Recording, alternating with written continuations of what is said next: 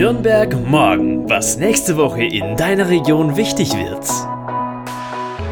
Hallo, ich bin Lilian. Willkommen bei Nürnberg Morgen, der Podcast der Relevanzreporter. Lokaljournalismus für Nürnberg und die Region.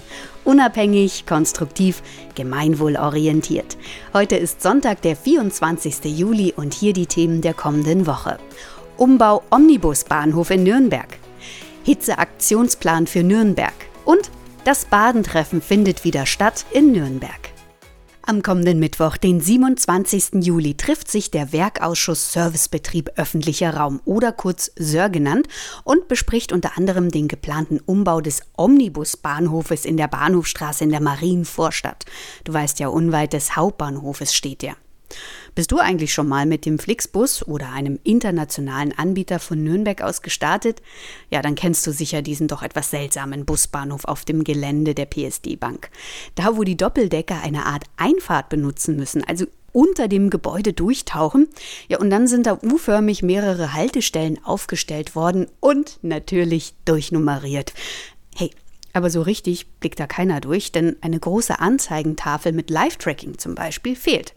Ein großer Aufenthaltsraum mit Kaffee, Imbiss und am besten so eine Ruheecke? Hm, eher nicht der Fall. Und Barrierefreiheit auf dem ganzen Gelände? Uh, auch schwierig.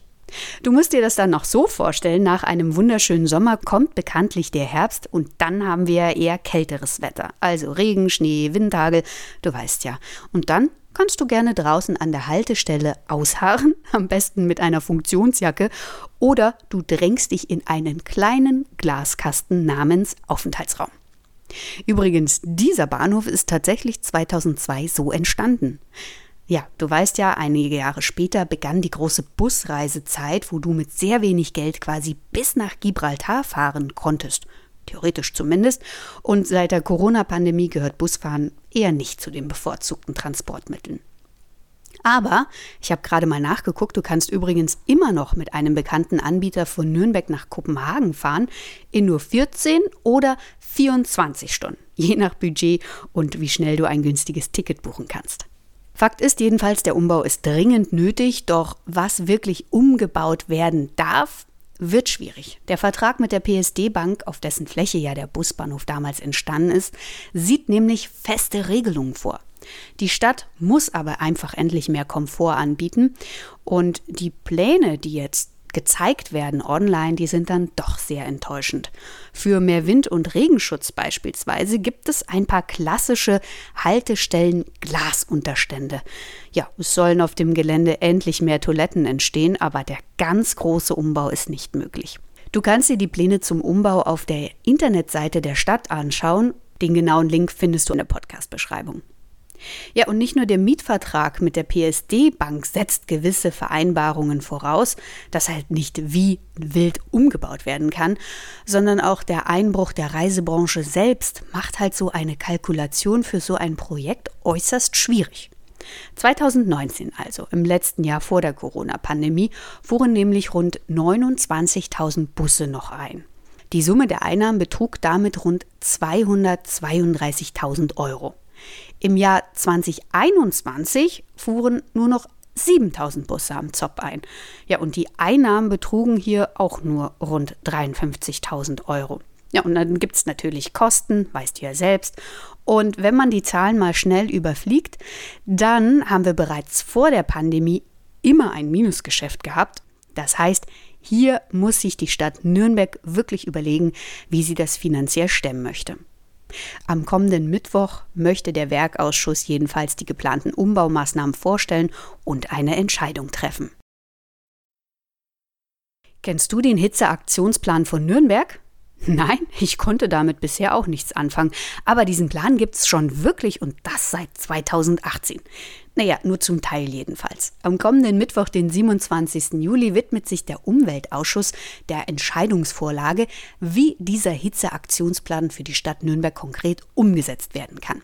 Denn eines ist klar, bisher gibt es für Nürnberg nur einen Plan für längerfristig vorgesehene Maßnahmen, wie zum Beispiel gebaut werden soll, also klimaangepasst. Na, du kennst das ja, hatte ich auch schon in den letzten Folgen mal vorgestellt. Da gibt es dann einen Klimabaukasten, da sollen dann Frischluftschneisen geplant werden, mehr Grünflächen wären wünschenswert.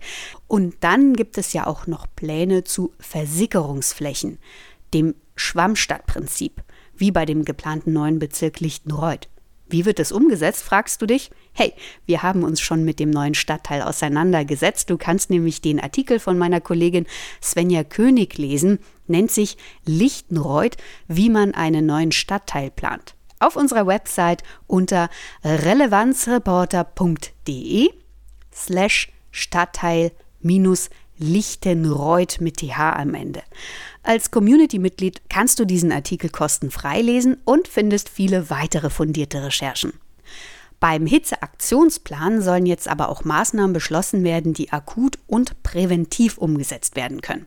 Der Hitzeaktionsplan akut meint, dass man bei zu erwartenden Hitzewellen die Bürgerinnen schnell informiert wie sie sich zu verhalten haben bei 38 Grad und mehr und vor allem bei Warnungen durch den Wetterdienst vor extremer Hitzebelastung, dass sofort eine Koordinierungsstelle eingreifen kann und sofort Arbeitsgruppen gebildet werden können. Also wer übernimmt die Verantwortung und die Koordination in der Stadt? Dann beim Hitzeaktionsplan präventiv geht es um Maßnahmen, die verhindern sollen, dass bei kommenden Hitzewellen sich sogenannte Wärmeinseln entwickeln und Tropennächte entstehen sollen. Übrigens, nicht nur wir Menschen leiden unter dieser Hitze, sondern auch unsere Stadtbäume sind ziemlich angegriffen. Wenn du also deine Linde oder deinen Ahorn vor deiner Tür eine extra Portion Wasser geben möchtest, nur zu. Zwar ist die Stadt mit Bewässerungsfahrzeugen unterwegs, aber kann nicht überall zur gleichen Zeit gießen und daher hat sogar Christian Vogel, Bürgermeister und erster Werkleiter des Servicebetriebs öffentlicher Raum Nürnberg, uns Bürgerinnen offiziell aufgerufen, die Gießkannen zu zücken. Den Hitzeaktionsplan kannst du auch einsehen und es gibt auch noch einen Link zum Klimawandel und Gesundheit. Beide Links packe ich dir in die Podcast-Beschreibung. Und ich habe noch einen Link für dich gefunden, nämlich eine Karte, wo du Trinkwasserbrunnen in der Stadt findest und einfach deine Wasserflasche nachfüllen kannst. Unter tourismus.nürnberg.de slash informieren slash unterwegs in Nürnberg jeweils mit Bindestrichen und Trinkwasserbrunnen minus Refill. Also du siehst ein super langer Link, auch den habe ich dir wieder in die Podcast-Beschreibung gepackt. Am kommenden Freitag, den 29. Juli, startet endlich wieder das Badentreffen in Nürnberg. Bis zum Sonntag, den 31. Juli, wird auf acht Bühnen in der Altstadt wieder musiziert und gesungen. Die Corona-Pandemie hatte auch dieses For-Free-Event gleich zweimal ausfallen lassen. Jetzt kommen sie aber alle wieder, die Musiker, international und auch regional in die Altstadt und möchten vor allem auf ihre Stimmen aufmerksam machen. Also a cappella, Beatboxen, Kehlkopfgesang, alles dabei, denn das Motto dieses Jahres lautet starke Stimmen und Singen ist oder war während der akuten Zeit mit Corona na, nicht wirklich gern gesehen. Unter badentreffen.nürnberg.de da findest du weitere Informationen. Und die Stadt kommt dieses Mal auch den Künstlern und vor allem den Gastronomen entgegen. Die Lokale dürfen nämlich am Freitag und am Samstagabend bis jeweils 1 Uhr nachts aufhaben. Die Musik läuft an dem Wochenende aber nur bis 23 Uhr. Und wenn du gern wissen möchtest, wie es den Musikern während der Pandemie ergangen ist und wie die Zukunftsaussichten sind, dann liest doch gleich unsere fundierte Recherche dazu. Der Artikel Kultur nach der Pandemie eine Flut neuer Musik von unserem Kollegen Stefan Besner findest du auf relevanzreporter.de slash Musikflut. Als Community-Mitglied kannst du diesen Artikel wieder kostenfrei lesen. Wenn du auch mehr über konstruktiven Lokaljournalismus erfahren möchtest, wie wir recherchieren, welche Themen anstehen und wie du auch aktiv mitmachen kannst, dann abonniere doch gleich am besten unseren Newsletter, den Relevanzbrief. Ganz einfach auf relevanzreporter.de. Ich bin Lilian, ich wünsche dir eine wunderschöne Woche, genieß diese Sommerzeit und bis bald. Ciao!